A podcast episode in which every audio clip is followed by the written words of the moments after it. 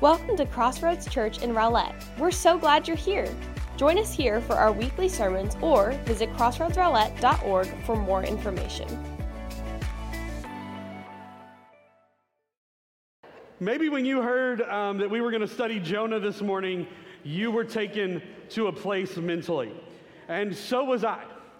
I was taken to a small Baptist church in Garland, Texas that I grew up at in Miss Curley's fourth grade Sunday school room with a flannel board.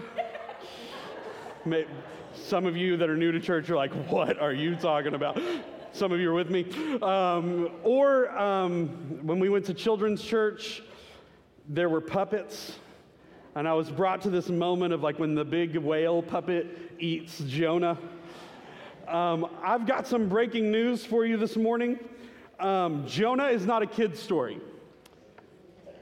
Similar to Noah's Ark, um, Jonah has been taught in some ways horribly wrong as a children's story because it is it's a sad story, but it's not a sad story about a non-believer who messed up.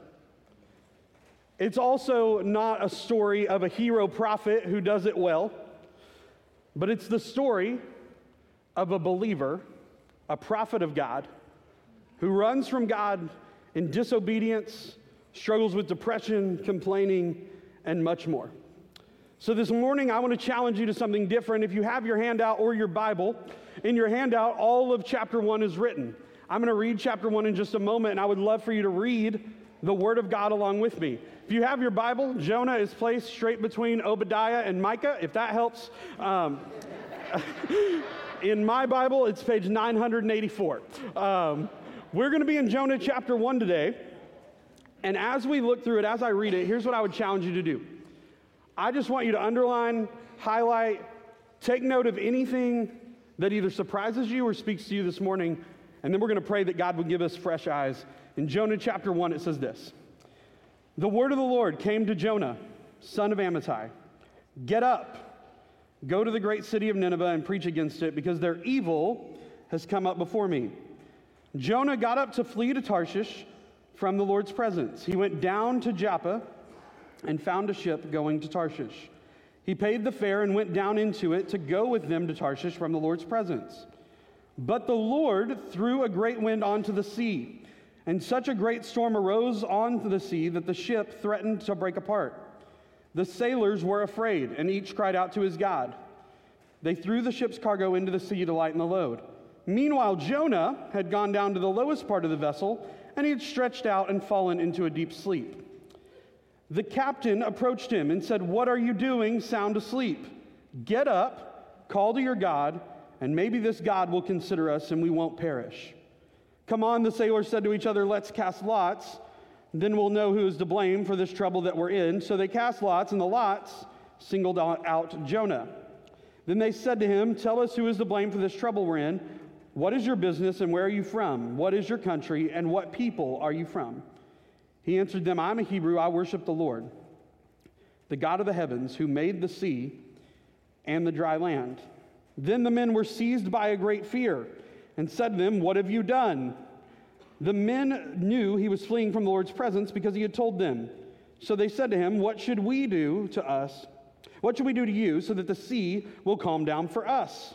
For the sea was getting worse and worse. And he answered, Pick me up and throw me into the sea, so that it will calm down for you, for I know that I'm to blame for this great storm that is against you. Nevertheless, the men rowed hard to get back to the dry land, but they couldn't because the sea was raging against them more and more. So they called out to the Lord, Please, Lord, don't let us perish because of this man's life, and don't charge us with his innocent blood. For you, Lord, have done just as you please. Then they picked up Jonah and threw him into the sea, and the sea stopped its raging. The men were seized by a great fear of the Lord, and they offered a sacrifice to the Lord and made vows. Then the Lord appointed a great fish to swallow Jonah, and Jonah was in the belly of the fish three days and three nights. Let's pray together. God, thank you for your word. God, thank you that it is alive. God, thank you that we have access to it. God, I pray as we read this story, you would give us fresh eyes. As we study this event in a man's life, it would reveal things about our life. God, you would open our hearts. You would open our hearts and our minds um, to places that you are calling us to, to things that you are calling us to, to people you are calling us to, God. And I pray, even now, as we look at this story of radical disobedience, God, I pray for obedience in this room. And it's in Christ's name we pray. Amen. So, this morning we are just going to look at the story almost verse by verse. So, in Jonah chapter 1, verse 1, it says this The word of the Lord came to Jonah, son of Amittai, Get up and go to the great city of Nineveh and preach against it because their evil has come up before me.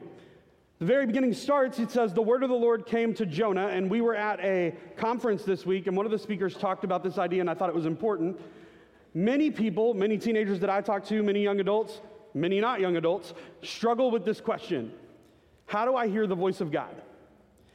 Because I don't know about you, for me, I have never audibly heard the voice of God, but I know that I've heard God call me to certain places, certain people, and into certain moments. The speaker at the conference this week, she said it this, this way She said, It's almost like a thought was downloaded into my head. And I thought more about that and some research I'd done in the past and books I'd read. There's a book called Get Out of Your Head by Jennie Allen. And she says in her research that 80% of our thoughts every day are negative. Some of you are like, I am crushing the average. and then she says this, and this is the one, this is the part that blows my mind.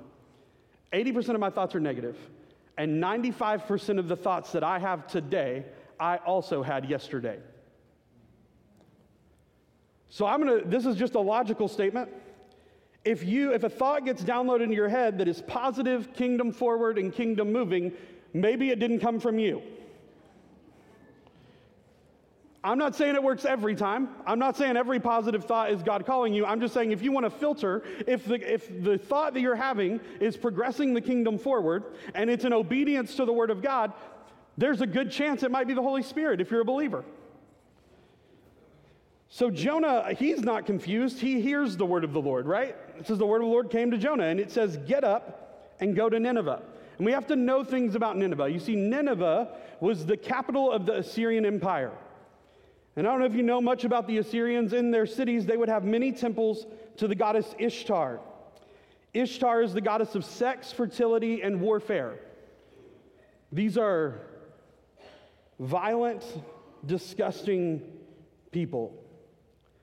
In many articles, they are referred to as the lords of torture. I don't mean to be graphic, but these are things they would literally do to people, to their enemies. They would impale people through their chest and line them into the gates of the city. They would fillet the backs of alive people's legs and hang them on the city walls to display their brutality. It was, a, it was a means of psychological warfare. They actually are the people that invented the crucifixion.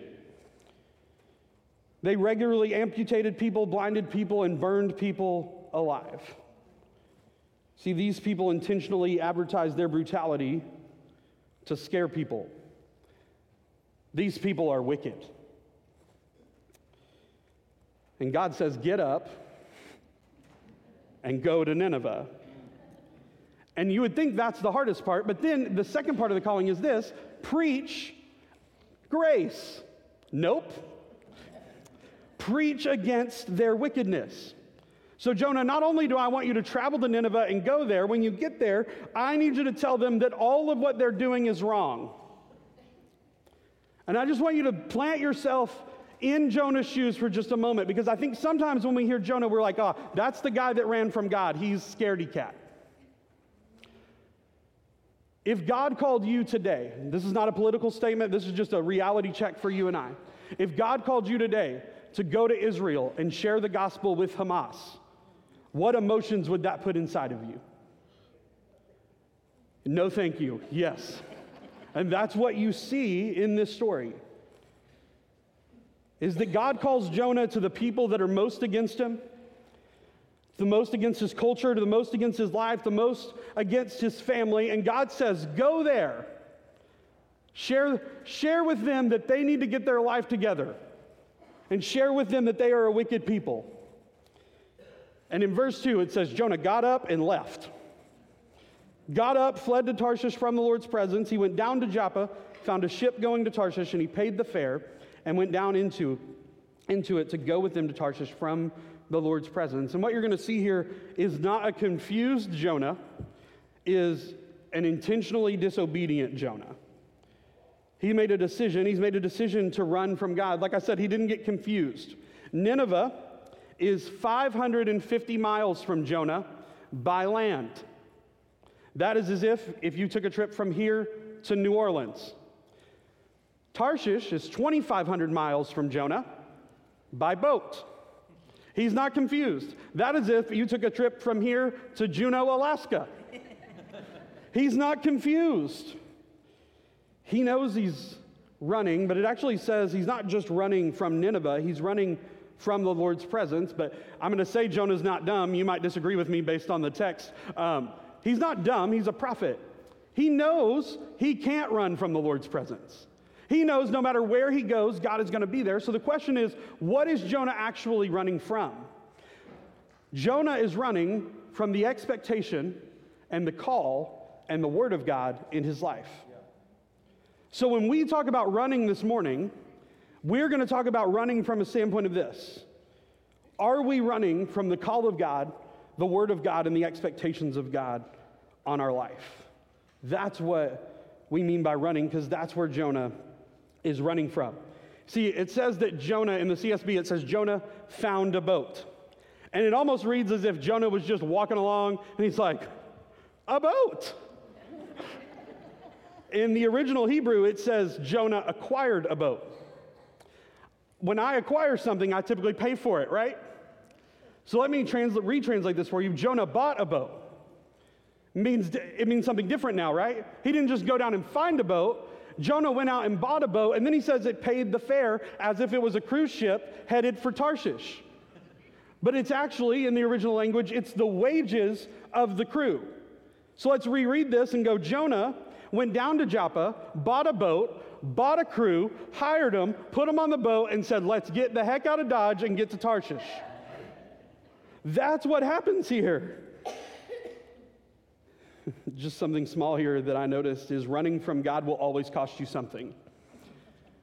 See, Jonah gets down to Joppa, he has to buy a boat, it costs him something, he has to pay the fare, it costs him something. And for you, running from God may cost you your time, it may cost you your energy. I've sat with, sat with many people who it cost them their marriage, it cost them energy, it cost them relationships in their life. And for some people, running from God will cost you everything. Because there is always a boat in the other direction when God calls.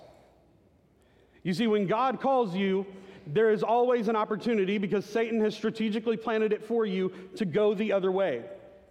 And we have to be careful because sometimes those boats look different. Sometimes those boats look like comfort or complacency or escape or even sin.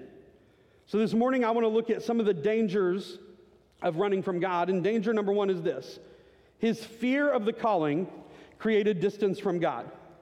Did you know this? So I learned this this week. Um, did you know that we all have seven basic universal emotions and they are all represented by facial expression? So here's what I want you to do I want you to turn just to the person next to you and just look at them. Um, and I'm going to say an emotion, and then I just want you to play it out on your face. And for some of you, when I say the first one, you'll do this the whole time because you don't want to play this game. Um, so the first emotion is this anger.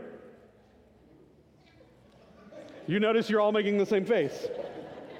Okay, what about this? Disgust. Happiness. That's creepy. Just saying. Sadness. Surprise. Yep. Contempt or judgment. And this one to me was the most shocking one fear. You see, the reason it was shocking to me is this fear is a basic universal emotion that all people feel. So fear isn't necessarily bad, it's an emotion. See, emotions, the Latin word here literally means to move. They are just indicator lights of our heart that move us into a certain direction. See, fear can actually move us further from God, it can also move us closer to God. Recently, in the last couple of years, it's been interesting because there's been two things that have been pitted against each other that I don't know if it's correct. You've seen this faith over fear. I believe fear actually plays a really important part in our faith. We're going to talk a little bit about it today, but I would just say those two things don't necessarily work against each other. I understand the heart of that saying. What I would say is fear is not all bad. How we treat fear is super important. There's actually healthy fear in our life. If your child runs into the street, fear starts to well up, right? If the camera angle on Fox goes towards the Rangers bullpen and Aroldis Chapman is standing ready to pitch for the World Series champion Texas Rangers. Healthy fear. Sorry, I had to be in here today. I'm so happy. Uh, healthy fear. If this afternoon the Cowboys are inside the 20 yard line and Dak Prescott drops back to pass, healthy fear. like he's going to throw it to the other team. The Bible actually says that the fear of the Lord is the beginning of wisdom. So all fear can't be bad. Like if we want the if we want wisdom, it starts with fear. See, the Bible will say, fear not 365 times. Not so that we could present ourselves as, as some like fearless people that aren't human, but because God knows we will experience the emotion of feel, fear regularly, and He wants us to run to Him. In Isaiah 41:13, it says, Fear not, and I love the next part of this, for I will help you. So if you and I f- start to feel feelings of fear, what if we started to invite God into that? What if we just went to God and went, God, I'm scared and I need help? And all of a sudden, fear doesn't move us further from God, it actually has pushed us closer to God. And maybe when you think about calling, we're going to talk about what God is calling you to over the next several weeks. And maybe when you think about calling, there are different things that come up for you. Maybe you have a fear of the unknown. You don't know what that life looks like on the other side of calling. Maybe you have a fear of judgment, where you've lived your life in a certain way over the last several years and you're afraid that people or your family or friends may judge you because they may find out for the first time ever that you're a believer. Maybe you have a fear of change, and I would just say those are okay fears if they don't petrify you, if they don't stop you, if they don't stall your movement. But if we actually just went to God and said, God, I'm scared, I'm terrified of what's coming, could you help me? But when fear makes you run, is where it gets dangerous. See, it begins to create distance from God, it creates distance from the heart of God. See, the heart of God is repentance for all people. Everybody say, all people. Okay, now say all people like you actually believe repentance is for all people. All people. See, 2 Peter chapter 3, verse 9 says this: the Lord is not slow to fulfill his promise, as some count slowness, but is patient toward you, not wishing that any should perish, but that all should reach repentance. What you see in the story is Jonah doesn't have the heart of God for the people of Nineveh. If he did, he'd be in Nineveh. See, when we, our fear can create distance from the heart of God, and the heart of God is that all people would come to repentance. That's all people. All people we disagree with, all people we don't like, all people. God's heart is that all of them would come to repentance, but fear doesn't just create distance from the heart of God, it creates distance from the people of God. See, Jonah's a prophet. He's been to the temple a couple of times. He has a relationship with God. I'm sure he has a relationship with the people of God. And don't miss this in the story in Jonah's fear, it has taken him out of the community onto a boat surrounded by non believers. See, our fear, when we don't bring it to God and it starts to create distance, it creates distance from the heart of God, but also from the people of God. And when that happens, verse 4 happens.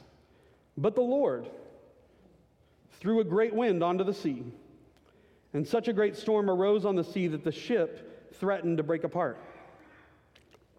It's actually just, just like a cool little thing. This is free. In the Hebrew, there, it actually says that the ship thought it was going to break apart, which I thought was really cool. The boats are thinking now for Jonah. But it kind of leads us to danger number two, and this is a really hard truth for us, is sometimes the Lord sends the storm. You see, storms in life are inevitable. I'll tell you a little story. A couple Wednesday nights ago, I was sitting up here. At, um, I had gotten in a conversation with Jason and Ed, and I looked down. It was like nine o'clock, and I had um, three missed calls from my wife and uh, six text messages. That is not a good situation. Uh, and she was like, "The storm is coming. You need to come home." Um, and we live in Sachse, and we were out on the back road. I was out on the back roads driving home, and all of a sudden the storm came. And there are no lights back there, and I could not see. And there were other people that could not see, and we were both operating mo- motor vehicles driving in opposite directions. And I stopped. That's all I knew to do. I just stopped on the side of the road, put my flashers on, and began to pray. Please don't hit me. Please don't hit me. Caitlin's going to kill me. Please don't hit me. Uh, um, what I realized, though, because I did call her, is storms force us to eliminate distractions. I'd like turn the radio down, and I was like, I can't talk. I get, get off the phone. I love you. Um, I did say that part. Um, but they also cloud your vision. It's not clear what's going on, and they are ultimately very chaotic. I remember that night driving on the road. I literally said this out loud to myself. I was the only one in the car. I was like, I don't really know if I'm on the road anymore. That's not a good situation. And I would tell you that spiritual storms do the same thing is there actual God actually will send storms to move us from running to focused. But not all storms are sent by the Lord. I do want to say that this morning. Some of them are caused by others. Some of you ex- have experienced radical pain, abuse, and hurt that were caused by other people, and I never want you to believe that God sent that. Some storms are caused by our own actions and our selfish choices. But others that we see in this story are sent by God.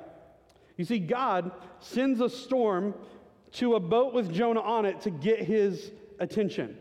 It reminded me of being um, a teenager in high school, um, and I was a really busy teenager. I was like a water boy for the football team, so I was at the um, games all the time, and um, I was in choir and show choir and all the things that you could do. Um, I was busy every night of the week, and I would remember, I remember certain weekends I would get home and it would be like a bye week or we'd be in off season and my mom would say this to me. She goes you're going to have to stop this week.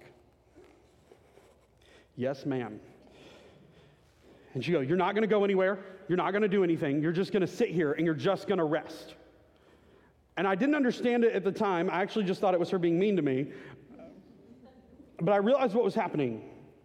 She had to do something dramatic to get my attention to refocus my direction and what you see in this story is that God is going to do something dramatic to get Jonah's attention and hopefully refocus his direction. You might go, that seems mean. And I would go, every parent in the room would tell you that's not mean. It's actually because God deeply cares for us. He wants the best for us. He wants us to live on mission with our life, serving Him, and He will get our attention because there is a mission to accomplish. Then it says this says the sailors were afraid and each cried out to his own God and they threw the ship's cargo into the sea to lighten the load. Meanwhile Jonah had gone down to the lowest part of the vessel and had stretched out and fallen into a deep sleep. I want to talk about Jonah for a minute then we're going to get back to the sailors but it leads us to danger number 3 is that we can be asleep in the storm. When I was 8 years old we lived in Garland like I said earlier and we lived on, um, if you're familiar with Garland, we lived right on Broadway. Like we lived on the street. Um, and it's a very busy street. It's probably one of the busiest streets in Garland. We lived on a corner house at the entrance of a neighborhood. And I'm giving you all this detail because I promise it matters. Um, when you turned into the neighborhood, there was a median that separated the two lanes. And there was an opportunity that if you turned into the neighborhood and maybe you turned into the wrong one, you can make a U turn. You would drive straight past our house and then turn back onto Broadway. Everybody with me? So one night I was asleep and there was a police chase happening on Broadway. And the car that the police was chasing took a ride into the neighborhood, immediately realized he turned into a neighborhood, I guess, made a U turn, drove out, turned a right on Broadway. The police car following him turned right into the neighborhood, made a U turn, drove straight into our backyard, and came six inches from my bedroom. And I found out the next morning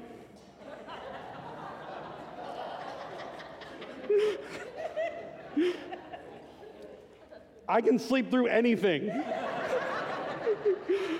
So I would tell you if you have a middle of the night problem, don't call me.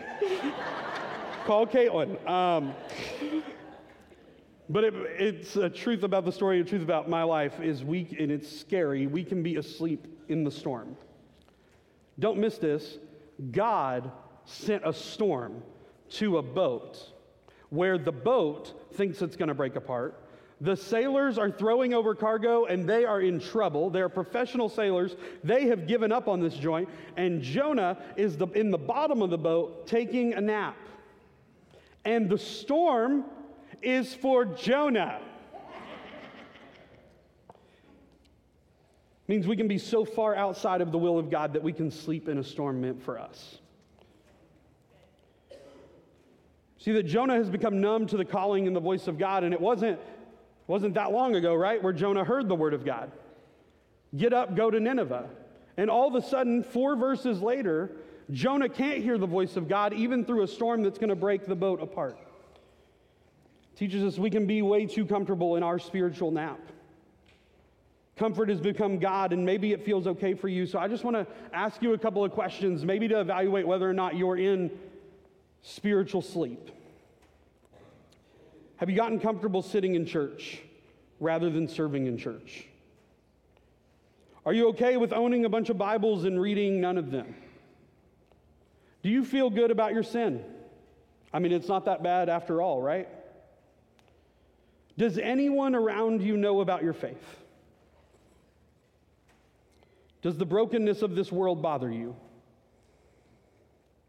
And is your faith just a list of check boxes? And maybe you identify in some of those, and I would just tell you that that list is not meant to bring shame this morning.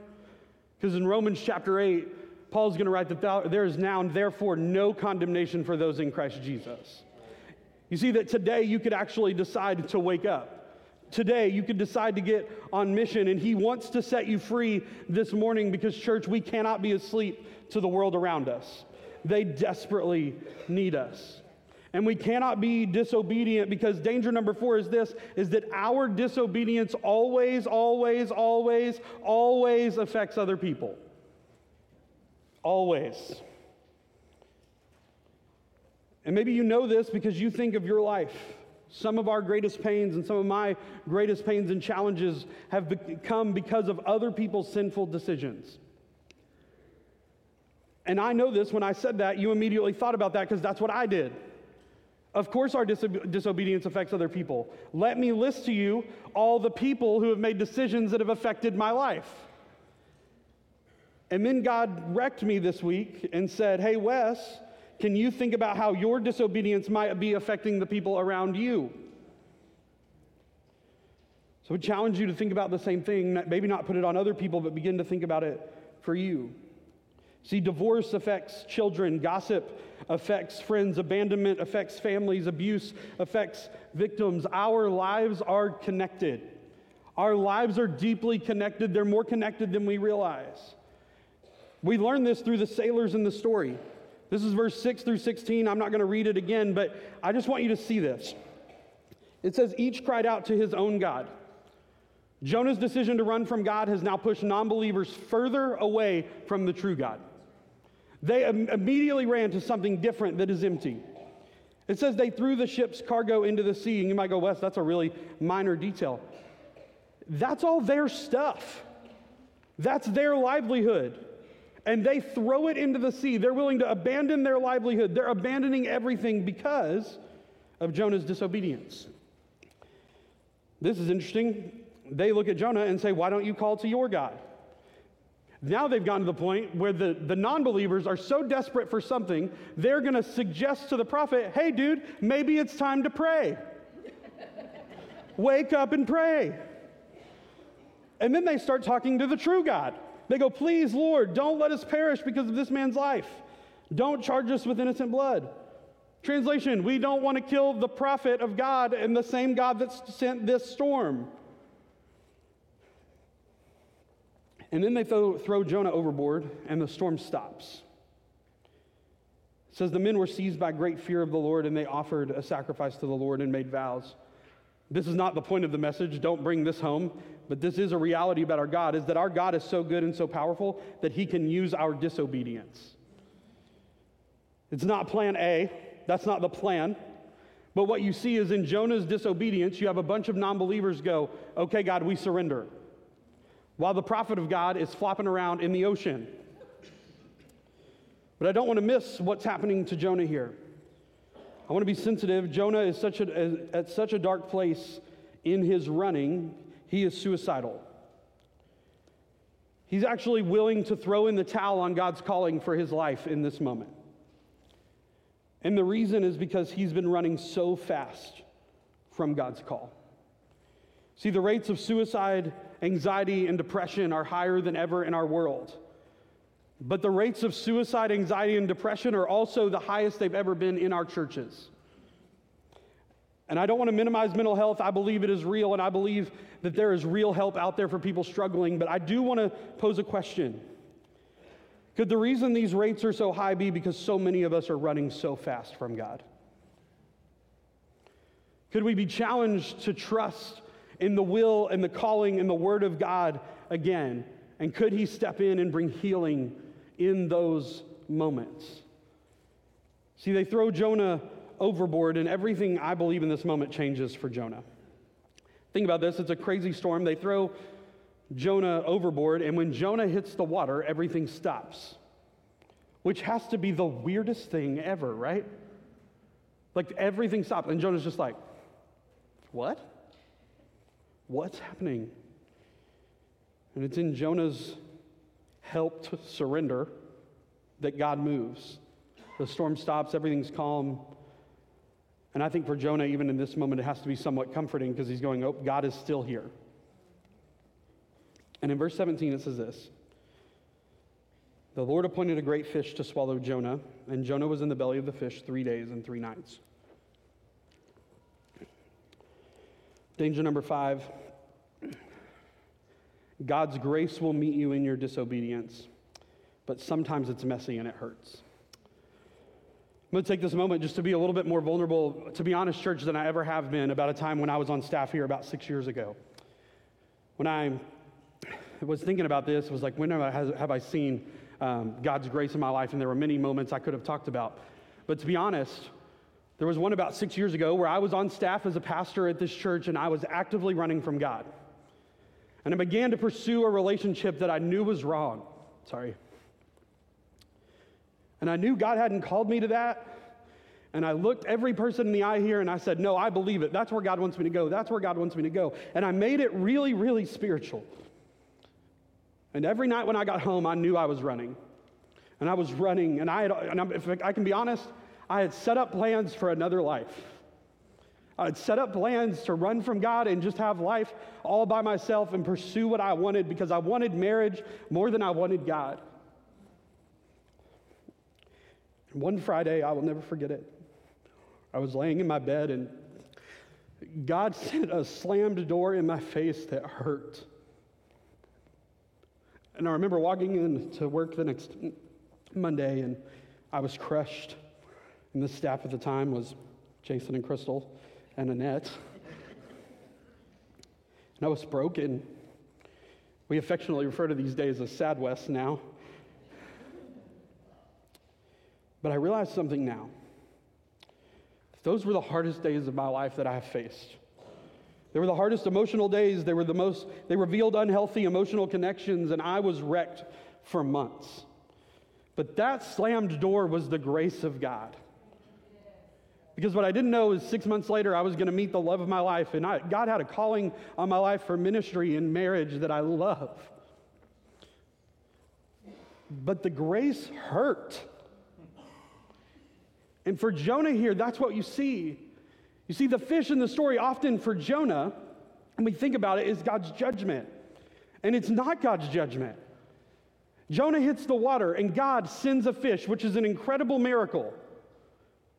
And he swallows Jonah in this amazing moment of grace because he was ready to die, and God said, I'm not done yet.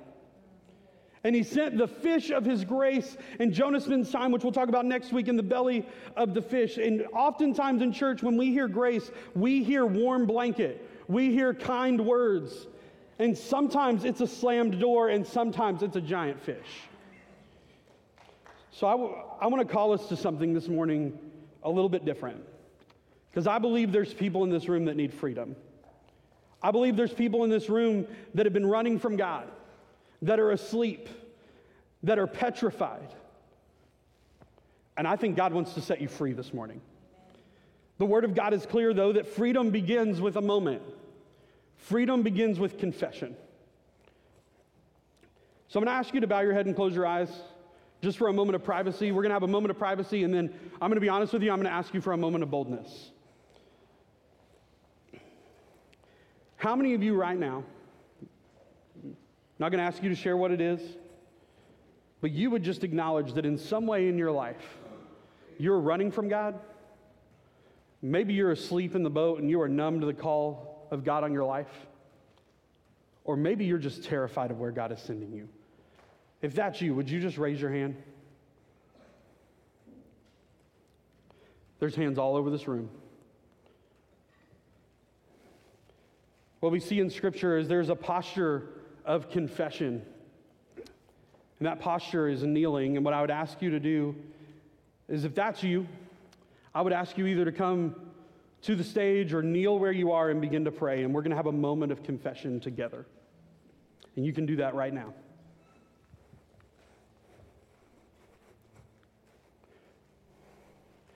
It's going to take boldness. I know there were hands all over the room. God wants to move us to this place this morning, church. You can look up.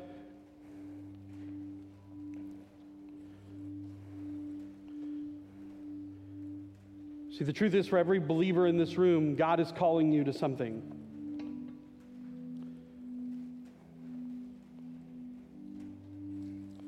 And the first step of that is just to confess this.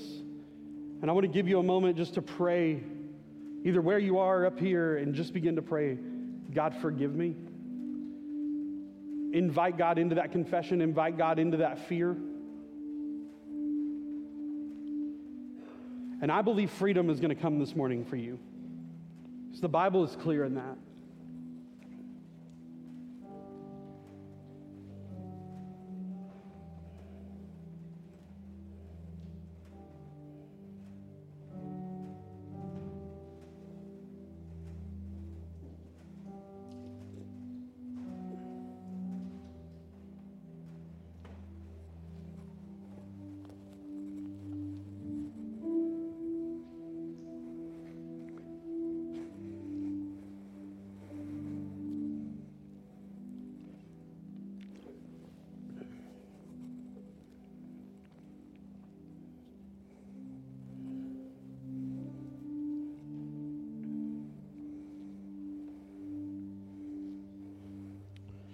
And as people continue to pray, when you walked in today, there was a postcard on your seat, and it says, You are sent, and on the back of it, it's blank.